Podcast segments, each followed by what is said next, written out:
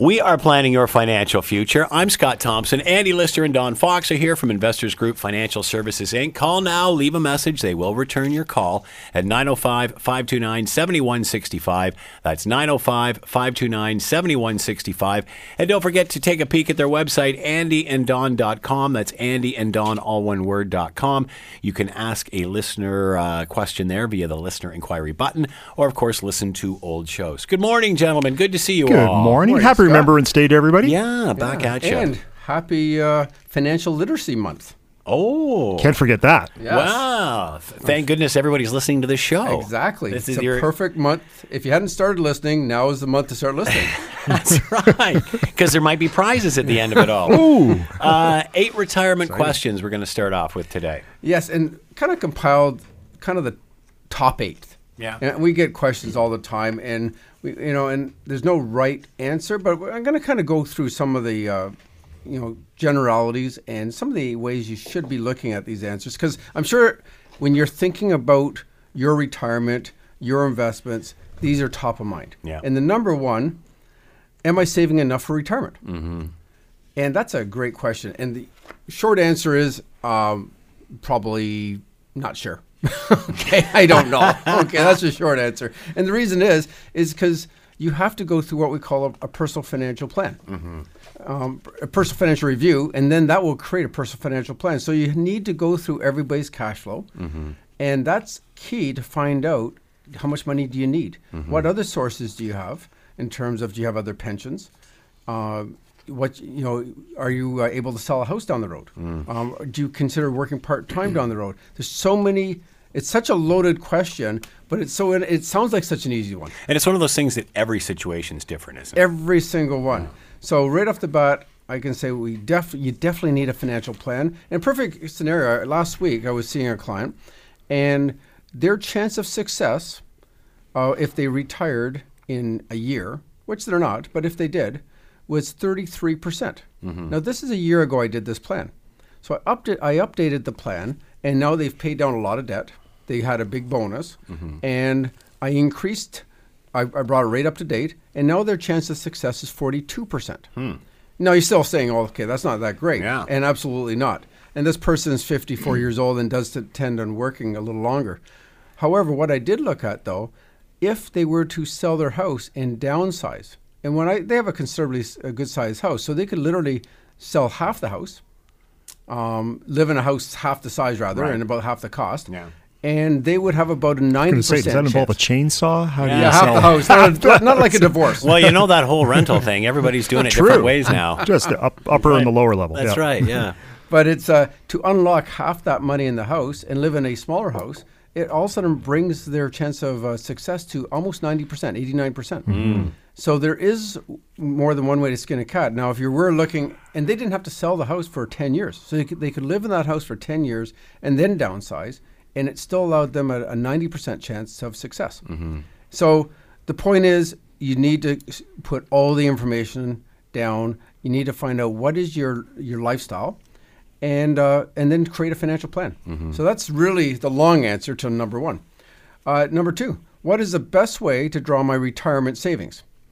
Now, mm. this is key, and I know we've talked about this a lot. It's tax, bra- tax bracket management is so important mm-hmm. because if you're making, you know, over two hundred twenty thousand a year, you're in a t- you're in a fifty three and a half percent tax bracket. Mm-hmm. Now, if you're making under forty five thousand a year, you're basically in a twenty percent tax bracket. So now you got to look at how do I m- optimize that income, and then what types of income? Dividend income. Literally, there's no tax on dividend income if your income's under forty-five mm-hmm. Okay, so perhaps dividend income may be right for you. On the other hand, dividend income may be not the right thing if you are over sixty-five, and it could create a situation where you're going to pay back some of your old age security. Hmm. So it's not again a straight answer for everybody, but tax bracket management is extremely important. The estate planning, the best way to draw on your assets sometimes is to pay tax earlier. Pay the tax at a lower rate, even if it doesn't sound great. I mean, I'm paying tax at 30%. percent Well, it's still a lot better than paying tax at 53%. Yeah. So estate planning, making sure you keep more for you and your family upon death, then, of course leaving it to the government. Um, Canada Pension Plan? an old age security plan. I know uh, Andy and I have talked about this uh, a fair bit in the last month, particularly the Old Canada Pension Plan. That planning can do free up more room for uh, withdrawing money from your old age, uh, sorry, from your RSP, and then that's another way to create this guaranteed source of income a little later. So again, the best way to draw down on your retirement savings is a question we get a lot, and that is actually a game plan and a strategy that Andy and I look at all the time. Number three, how do I know if it's time to retire? Is there's bells that go off? Okay. well, how do I know? Do you get a pay, a pink slip? Sweats in the middle of the night. Well, funny enough, you mentioned that, Andy. Only 46% of retirement is planned. Mm. oh, Okay. Wow. the unplanned retirement. Yeah. Health. Health. Yeah. Absolutely. Mm-hmm. Health. Layoff. Layoffs. Layoff. Yeah. On downsizing. Um, possibly even sometimes the companies will just move and it's not Yeah, feasible. sold. Yeah. Sold. Yeah. Um, 48 out of those 54% that don't retire as planned, 48% retire earlier. Mm-hmm. And 60, 6% retire later than planned. Mm-hmm. Okay. You know, as you were talking about uh, the planning process and going through creating that sort of electronic plan to demonstrate or illustrate where you are and where you're going. And I think one of the unique features of that is saying, what happens if you lost your job right now? Mm-hmm. Mm-hmm. And, and creating a scenario or showing a client a scenario where this is what you would look like right now if you lost your job. How would it unfold? Could you survive? What kind of income could you take if you had to retire now mm. versus when you had perhaps planned to? And that's kind of how what we did with that. How, how am, I, am I saving enough for retirement? When they showed 33%, percent mm-hmm. and it was almost just a gut check to see. They knew they weren't there yet, but they also wanted to see how they increased over one year. So they were reassured they've, they've gone from a 33% to a 42%. So they're on the right track. But again, yes, if they lost their job that day, absolutely, they couldn't retire. Do you find that there's uh, a lot of clients out there who say retirement, their goal was 65, and you know they thought, "Yep, no problem, I'll just ride it out till then." Then they're finding out at 62, uh, maybe they're not going to get that far. That they're going to uh, be let go before they make it to the end. How often does that happen, and how does that screw up the plan when they don't get to their final goal? I mean, I guess lots of places will bridge them Yeah, if that's there's- the case, but.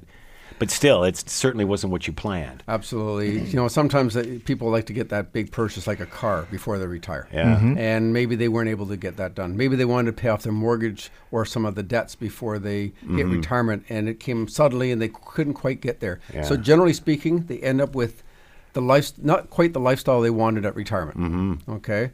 And health again as Andy mentioned is another big one too. That can change things. But it comes down to a whole lot of factors. When should you retire? Well, crunching the numbers is one of them. And you, there's so many people now, 65, that are very well off that are still working.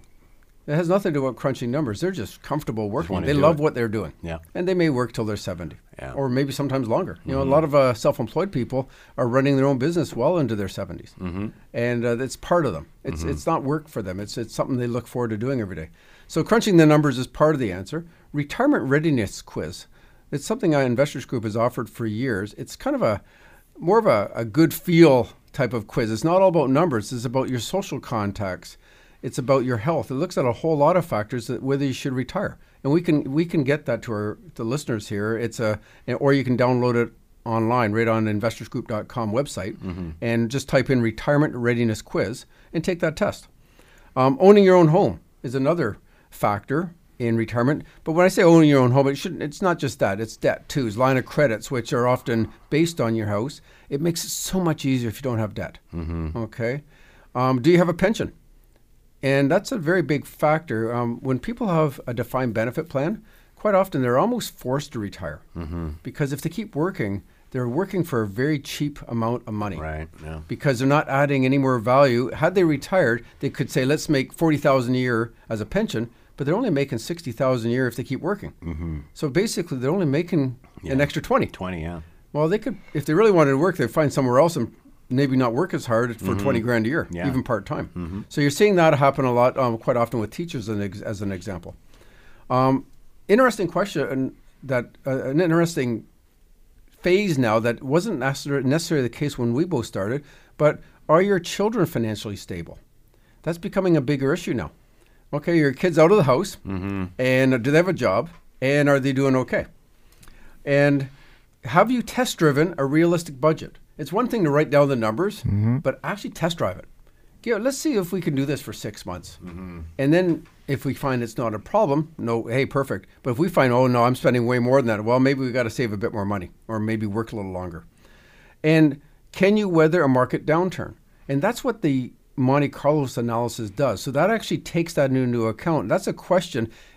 I would find most financial planners out there are just using a very static number. Okay, your returns are going to be 5% a year and and if you do that, you're fine. But if they go up and down like they normally do with the markets, then the Monte Carlo analysis will work into that risk, the volatility risk, and the Right. sequence of returns risk. So, are you going to continue working part time? Um, are your friends retired? Okay, well, all your friends are retired. Maybe it's it's time to say, okay, let's hang out with my buddies. And is is your job affecting your health? That may be another thing that should, should say I might I might be wise to retire. So those are things that maybe should be answering your question. Is it how do you know when it's time to retire? Number four, um, how can I boost my retirement income? Um, delaying CPP, maybe part-time job. A financial plan again. I got to keep going back to that is a key. Um, should I have life insurance? That's a that's an interesting question. It has a lot to do with your estate plans. Do you own a cottage? Do you what do you want to? Um, do you have a big tax issue? Um, so it's, it may not be for having your mortgage paid off, make sure the kids are looked after anymore. It's more about do I need it going further for other reasons? Transferring wealth. Transferring wealth, absolutely. And uh, how how can I pay less tax when I draw down my RRSP? I if I had a nickel for every time I got that one, okay. But spousal RSPs, delaying the Canada pension, income splitting is key, and uh, trying to work out the best way between you and your spouse to get the optimal amount of income without paying too much tax. And sometimes paying a little tax now is better. Nobody likes paying it, but again, rather pay a smaller amount now. Uh, number seven, are RSPs a waste of time? I find this question a lot when people are at the point where they have the RSPs and now they really don't like paying the tax on them. But I would often ask, do you think your pension was a waste of time? and I've never had a client say, oh, no, I love my pension. Well, an RSP is really your pension. I had an interesting question from a client along that line who had RSP room. They could make a contribution room and they're in their 60s. Their tax bracket, they're in the highest tax bracket, so they're paying 53.5%. So, right off the bat, you think, well, you're going to save 53.5%. Mm. But when we actually look at their retirement income, they're going to do extremely well, and they're actually going to be in the highest tax bracket during retirement as well. So, the question is do we bother with an RSP? In other words, I'm going to put money into it. I'm only going to take money out and pay the exact same tax on the mm. way out. So, other than a deferral, there's no real advantage. Hmm. We are planning your financial future. I'm Scott Thompson. Andy Lister and Don Fox are here from Investors Group Financial Services Inc. We're coming right back. We are planning your financial future. I'm Scott Thompson. Andy Lister and Don Fox are here from Investors Group Financial Services Inc. Call them now at 905 529 7165. They will return your call. Just leave a message. And of course, don't forget the website, andyanddon.com. You can check out old shows there and ask a question via the listener inquiry button. Talking about the biggest retirement questions here. Yes, we almost got through them, but there's still a, another one left. But number seven, we did say is RSP is a waste of time. Andy was absolutely correct. You should look at should you use the RSPs or the tax-free savings accounts, Right. depending on your situation. And they are a waste of time. I would actually agree with if you're going to actually be in a higher bracket um, when you retire than when you put them in. In which case, a, a TFSA is a far better option. Right. Um, the, and then uh, the other idea is tax deferral is very good with an RSP. So even if you are in a higher bracket, um, it's not a terrible thing for tax de- deferral. But people are often trying to defer tax. They're already 60. Mm. Well, you're not going to defer it that long. So you really need that planner to get in there and, and try Run to figure numbers. out, work Yeah. the numbers out. Mm-hmm. So accountants will often look at the three Ds defer, divide, and deduct. And when it comes to this, they like to generally defer. I'm not one to go with that. I like to pay tax at lower rates, and that will free the estate from a higher tax problem, perhaps, mm-hmm. down the road. And finally, number eight should I use RSPs to pay off debt in retirement? And that's a great question. And I get that a fair bit. And again, it comes back to tax bracket management. Look at what tax bracket you're in, um, w- how it will affect your cash flow. And perhaps uh, a line of credit might be a better route. Sometimes consolidating debt would be a better route, and using a line of credit based on your house to pay down some debts, particularly things like credit card debt or high interest debt. Um, you know, there's no sense paying 10% or 20% interest rates. You've got equity, make sure you use that. Generally speaking, taking the money out of the RSPs to pay down the debt is generally not the right answer, though. No. Okay. But uh, those are the top eight questions that we, we get on a regular basis and for Financial Literacy Month. So I thought we'd start with that. And now go. we are in a, a bit of a low interest envi- environment here, but they're moving up a bit. Yeah, it's been a long time since we. I mean, we've talked about rising interest rates over the years, and uh, globally, right now, central banks around the world are beginning to raise interest rates, and uh, so this is something that we haven't seen collectively for well since the since the uh, the Yeah. Great Recession of two thousand and eight. And so, why is there a hurry to do this right now? Why why why now? And really, when when central banks begin to look at what is their purpose, it's really what they call the dual mandate. And the dual mandate is about number one, keeping inflation in check, because with price stability, you want price stability. You don't want to know if I buy something today, it's either going to be cheaper down the road or it's going to be way more expensive. So that makes things uncertain. Uh, so that's keeping inflation in check. And the second is employment. We want to keep employment uh, high or unemployment low, and that continues to drive the economy. So that's really the two key elements of what central banks do maintaining employment and maintaining a low and, or consistent inflation environment. So, right now, when you think about um, one of the key tools being interest rates going up or down, really there are no tools available if there was another slowdown or another crisis that came along Right. because we're already at historic lows. There's no room to move.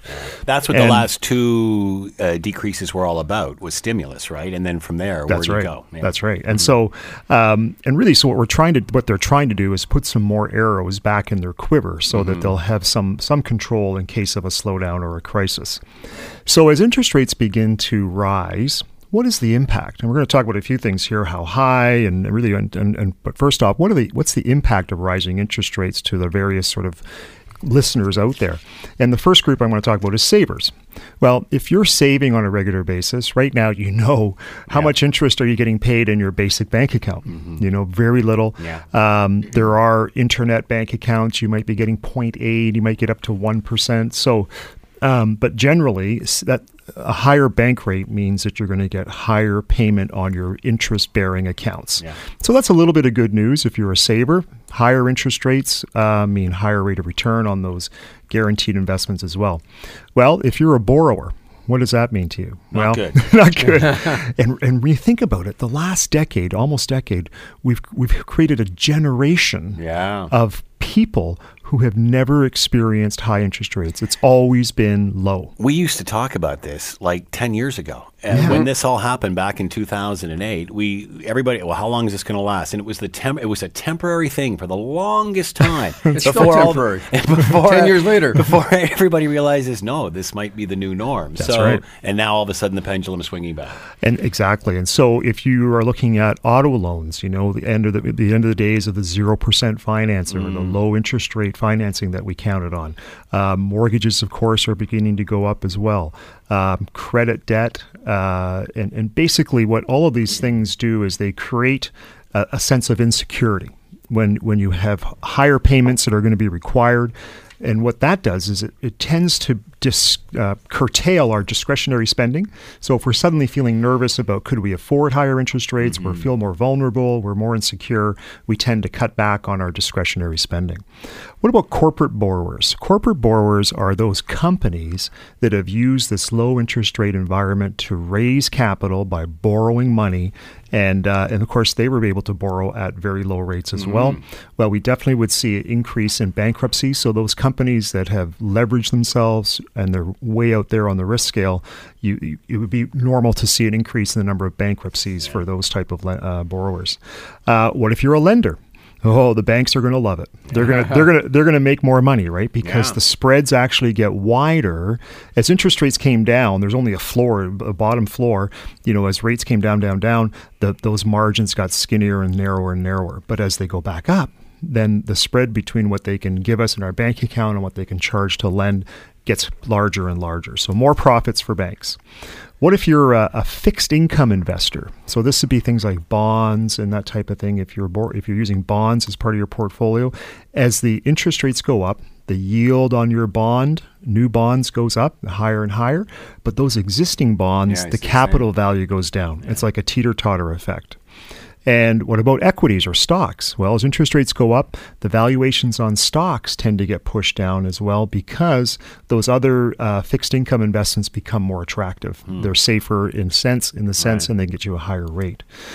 What about institutional investors? So when we're thinking about institutional investors, we're talking about those people that are managing the pension funds, managing mutual funds, etc. I think the good news there is that they're already positioned yeah. for an increase in uh, interest rates, and what they've done is they've they've lowered the duration or shortened the duration of their bonds or their fixed income holdings, so they'll mature sooner, mm-hmm. and they'll mature at a higher rate once they mature. Right.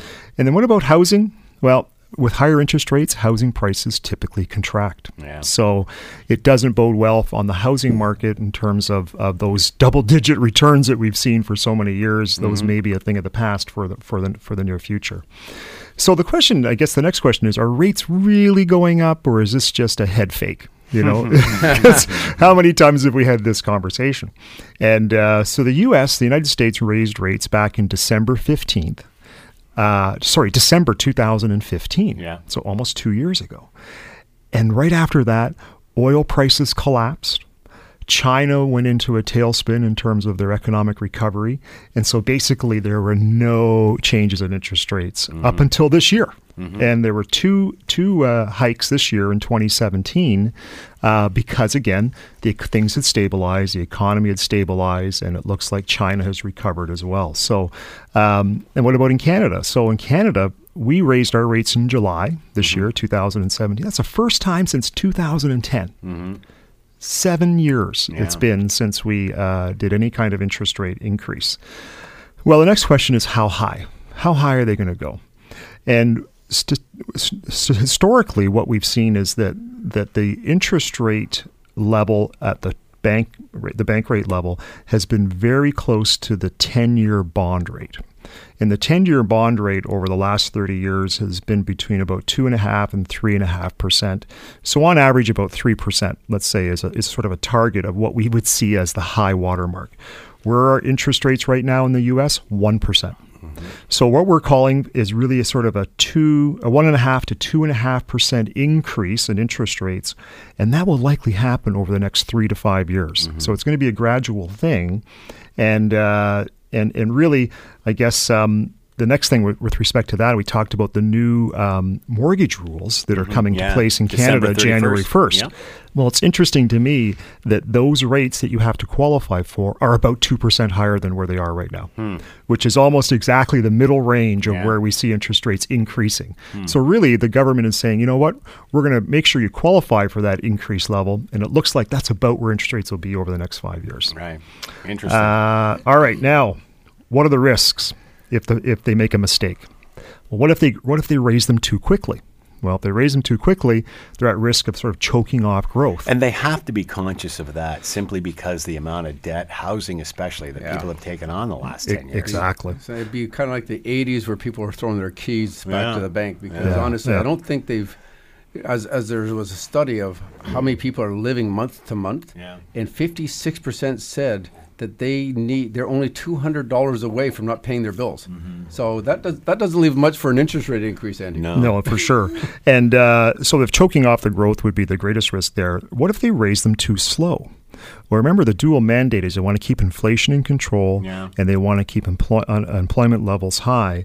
But if that's if and they've got a lot of data points and a lot of information to look at, but the risk of going too slow is that if things if things suddenly got out of hand, they would have to quickly raise them. Right. So now you're into yeah. a, a, period of uncertainty by having to go a, with a rapid increase. And what if they raise too far? Well, again, that's something where you get you risk choking off growth. But um, maybe you've just put more quivers in your or arrows in your quiver, I guess, yeah. to be able to control or have some flexibility down the road. Well, what does this mean in terms of your portfolio and your portfolio asset allocation? We, we kind of see, you know, equities have been, uh, should you be increasing equities or decreasing fixed income? And that's kind of really what this is pointing to in many ways is that um, the fixed income portion, this is the safe or bond portion of your portfolio, really needs to be managed carefully in this period of time. And so we certainly favor those managed portfolios like a mutual fund manager who is actively looking after this on an ongoing basis. And really, what they're doing is they're shortening the duration, shorter term bonds to try and control this, and also, um, you know, keeping cash available cash available for opportunities. And I guess the other big key is, you know, the, your plan, your financial plan has to include uh, reducing debt. Mm-hmm. Right. And Don talked about that too. As you think about heading into retirement and being debt free is absolutely critical. Because if you don't know anything, who cares about interest yeah, rates, right? Really, Almost, yeah. other than your yeah. savings and your investment portfolio. But if you don't have that debt issue to worry about, that is your that is going to be key as part of the plan. Mm-hmm. Yeah, and, and it's interesting as Andy mentioned about the fixed income portion. Um, the biggest risk, and it has been kind of looming for the last couple of years, were what most people thought was the safest investment were bonds. Mm-hmm. So you had your fixed income invested in bonds, and they were not earning a high rate of return, you know, a couple percent. But the biggest problem with bonds, if interest rates rise, bonds go down in value. Yeah. Because people on the street could buy a, uh, the new bond at a higher rate. Mm-hmm. So that means the old bonds are worth less. Well, and, and so what there is another option is what we have is uh, our own product. It's a floating rate income fund. And this is a very different product than long term bonds. In fact, what they are is, is more fixed term rate, um, fixed term loans. And they'll, they'll pay a lot higher rate. Now, there's more credit risk. See, with long term government bonds, the credit risk is very, is almost non existent. It's yeah. backed by the government. These are backed by companies. Mm-hmm. So I, I know one of the companies, for example, is Uber. Okay, we all heard of Uber recently. And you know they, they they are not they're a very good company. Um, they don't have to pay a lot of employ you know there's not a lot of staff that work there. Overhead, there's yeah. not a lot of overhead. They're all individual contractors. So they actually look at them as a very safe company. Mm-hmm. but they, because they haven't been around long enough they're called a, they're a, a B bond not an A bond like a like a government is. So they have to pay a higher rate. And so with these loans they're shorter in duration. They don't they're only like one to three years tops these mm-hmm. loans and but they do pay a higher rate of return. Right. So currently, this floating rate income fund is paying between four and a half to five percent. Mm-hmm. And if interest rates rise, as Andy was talking about, these actually will go up. Yeah, they they, they actually help. So these are not good investments if interest rates are falling. Mm-hmm. Where in which case long-term bonds are a fantastic investment. But these are excellent way to augment your fixed income if interest rates are, are rising. Mm-hmm. And so you do have a little higher credit risk but then you don't have the interest rate risk of interest rates rising. So you got to take one with the other, but this all comes back to diversifying yeah. and making sure you have a properly diversified portfolio.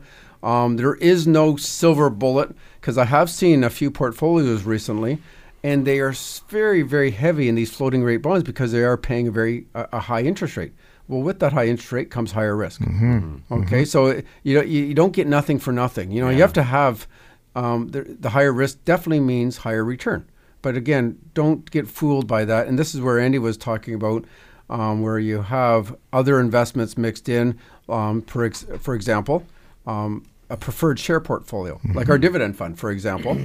it's um, in mainly banks, which if interest rates rise, again, as Andy mentioned, the banks love interest rates rising. Mm-hmm. They're going their profits are going to do even better. Yeah. They generally do fairly well anyway, and they have larger spreads. So the bank the bank um, share values could actually go up and the dividend rates could actually go up. Mm. So there's another way to kind of limit how much exposure you have with interest rates rising and, and still make money. Yeah. Okay, without having to get into uh, make equities. And that's the, that's a, that's the question then is how much do you have in your portfolio? How much should be in stocks? How much should be in bonds or this fixed income area? And uh, you know the the traditional model for a retiree, if it was sixty percent stocks, forty percent bonds, or even a pension fund today, the way that they're managing that 40% which is bonds is going to be completely different and this is the hmm. challenge is if you're if you're an individual do it yourself or trying to manage this, you have to be on top of this. Oh, this yeah. is this is a this is a tough game to be in right now. Yeah. And uh, you know, this is an area where I would want to hire an expert to make sure that this part of my portfolio is being managed properly. We are planning your financial future. I'm Scott Thompson. Andy Lister and Don Fox are here from Investors Group Financial Services Inc. You can call now, leave a message. They will return your call at 905 529 7165. And don't forget to check out the website at andyanddon.com. That's andyanddon.com. You can ask a question there via the listener inquiry button and check out old archive shows. We're coming right back. We are planning your financial future. I'm Scott Thompson. Andy Lister and Don Fox are here from Investors Group Financial Services Inc. Call now, leave a message. They'll return your call at 905 529 7165 and visit the website at andyanddon.com. Uh, Financial Literacy Month, we're celebrating. It's just a party in here today. It's unbelievable. It is. A balloons, cake, hats. Well, it's kind of interesting. Can I Our- wear your hat? Do you want to get Yeah, back into that money cage again? yeah. Get the horns going again. woot, woot, woot. Well, the financial literacy month, they bring it up, and it's kind of interesting. As I was saying off air, they've they've made some adjustments recently to the schools. Yeah. Oh yes, they're uh, they're going to start or hoping to implement a financial literacy course for grade ten students as part of their career path, which they've been talking about forever. But it looks like uh, some uh, young. Uh, visionary students have moved forward with this, and oddly enough, one of the students that was uh, involved in it in a school in Toronto is now in the banking business. That's So uh, yeah, a great story about him, uh, his family being immigrants to this country, and then both his parents losing their jobs during the recession in 2008, and he was forced to work five jobs, and then realized how how important it was to, to budget and and find out all these things that he didn't know. So that's how he got into it, and now he's in the banking business. Good for him. So he went zero, lit- literally from knowing nothing to knowing everything. you know, so being, being an expert. Yeah. And you know what? All I can say is it's about time. Yeah. 32 years later, and we've been talking about that literally since we've started how we have to bring this into the schools. And Yeah. with all the subjects that are less useful, okay, money is not one of them. Mm-hmm. Yeah. Money Yeah. is such an important thing no matter what your job is in the future, Yeah. managing money. And right now, And in the end, it's math. Oh, it is. It's totally math. You're right. It's but there's also such an emotional part Human to this behavior. too. Human Yeah. behavior is so big, and and it's in cash flow management. So right now we have been lulled into this low interest rate environment, as Andy mentioned, and it has made us horrendous with money. Mm-hmm. Yeah. Absolutely terrible. We're looking at who would ever think of I'm going to get a car loan. I'm going to spread it over seven, maybe even eight years. Mm-hmm. A lot of people were were not even finishing off one car, and they still have payments on their car that they got rid of. Mm-hmm. Some of the things that have been going on because of the low interest rates really is is abysmal, and because they're not thinking, it's such an emotional thing.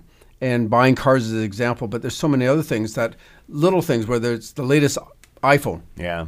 the lineups out the door for I paying know. fifteen hundred dollars for the latest phone. Unbelievable. it's Yeah. and again, so right now, where they they had a survey, fifty percent regret the amount of debt they have. Mm-hmm. 50 percent.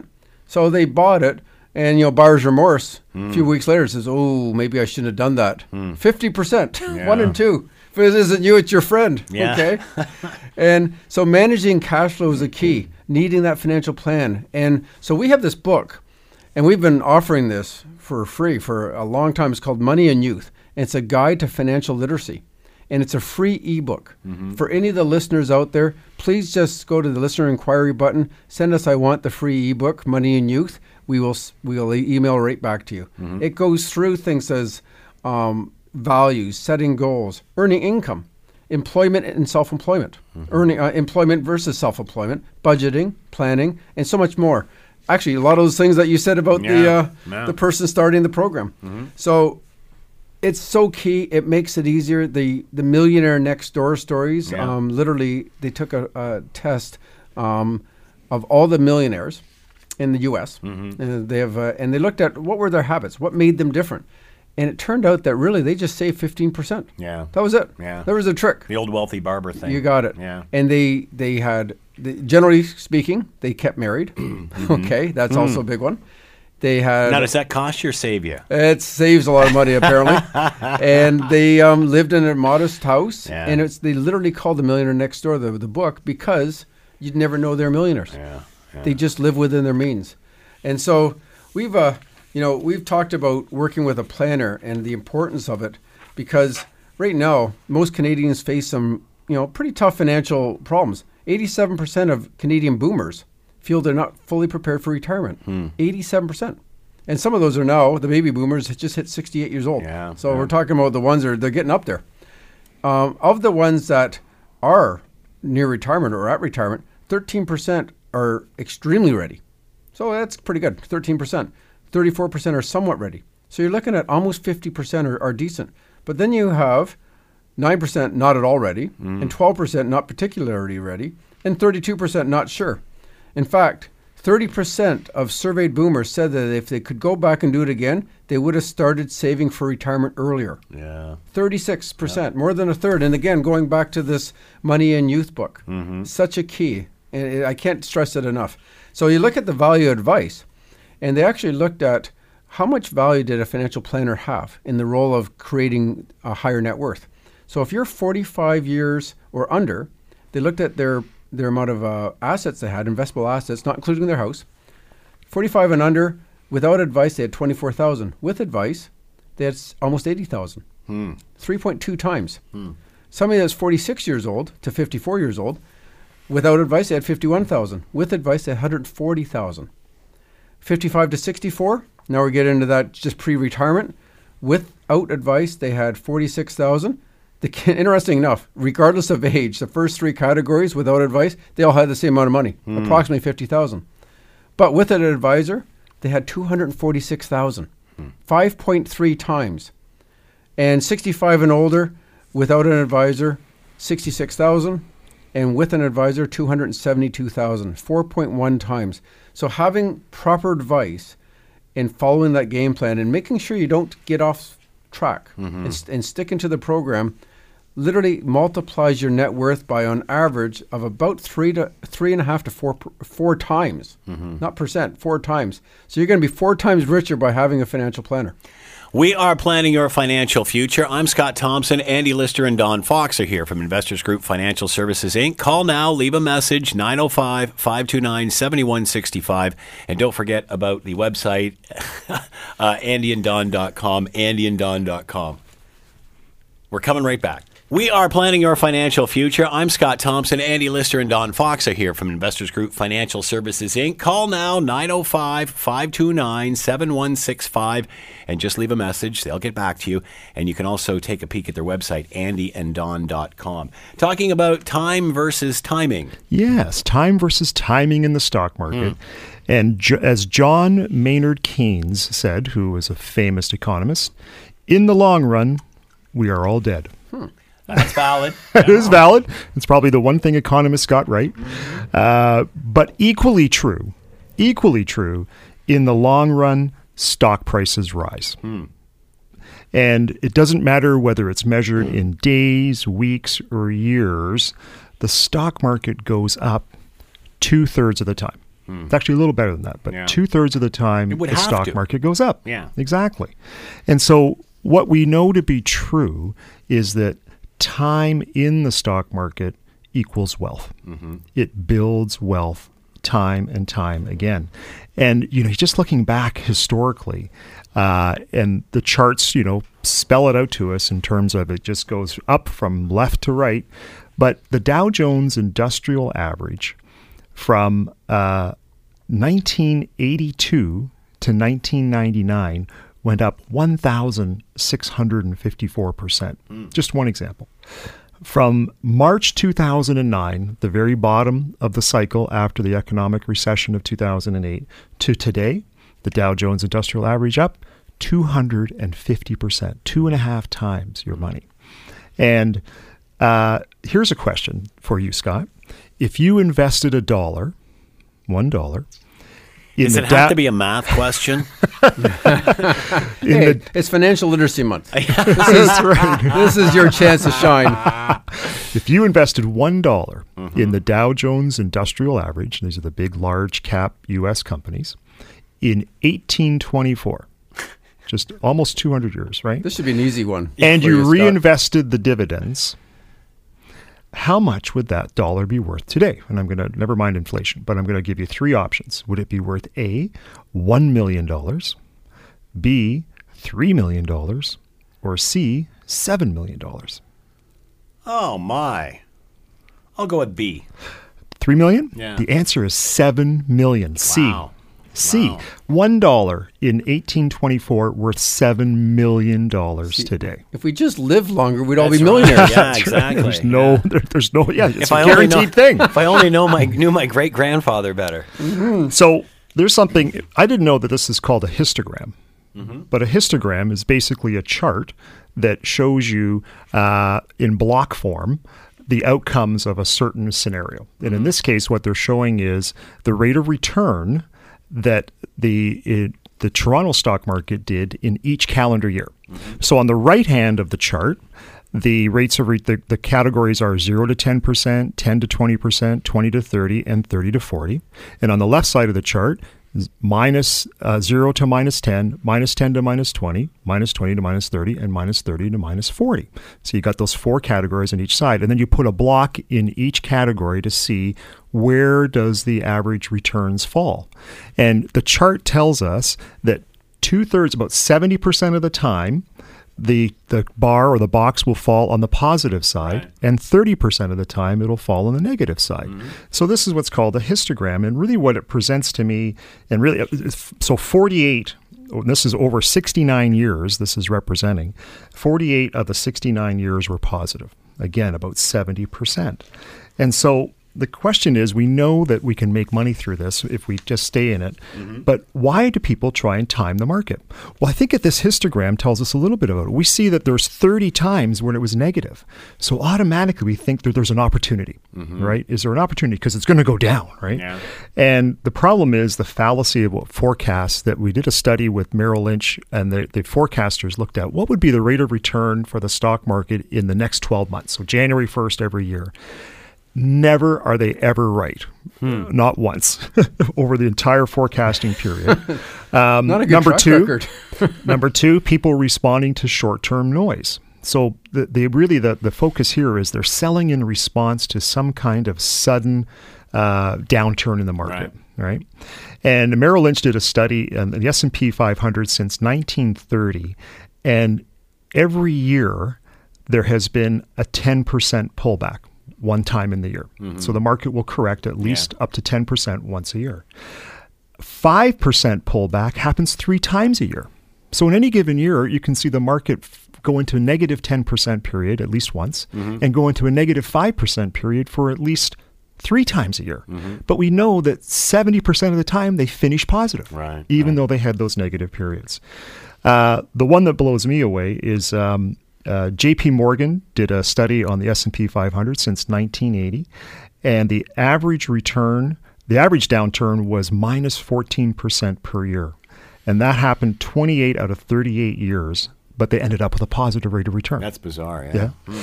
And um, basically, when you look at the the, um, the the the best days of the of the cycle of the market, if you're out of the market, if you're out of the market, um, and this was again the the S and P 500, the S and P 500 from 1996 to 2016, 20 years, the rate of return was 7.7 percent. If you invested $100,000 that 20 years, it would have grown to $440,000. $440,000. If you miss the 10 best days, your rate of return drops to 4%. Hmm. And that meant you only had $219,000.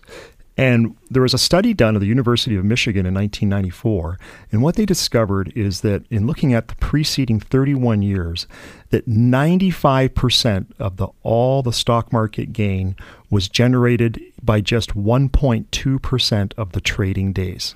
Basically 3 days per year. So if you are not in the market for those 3 days, you are going out. to end up with a far less, uh, substantially lower growth. Hmm.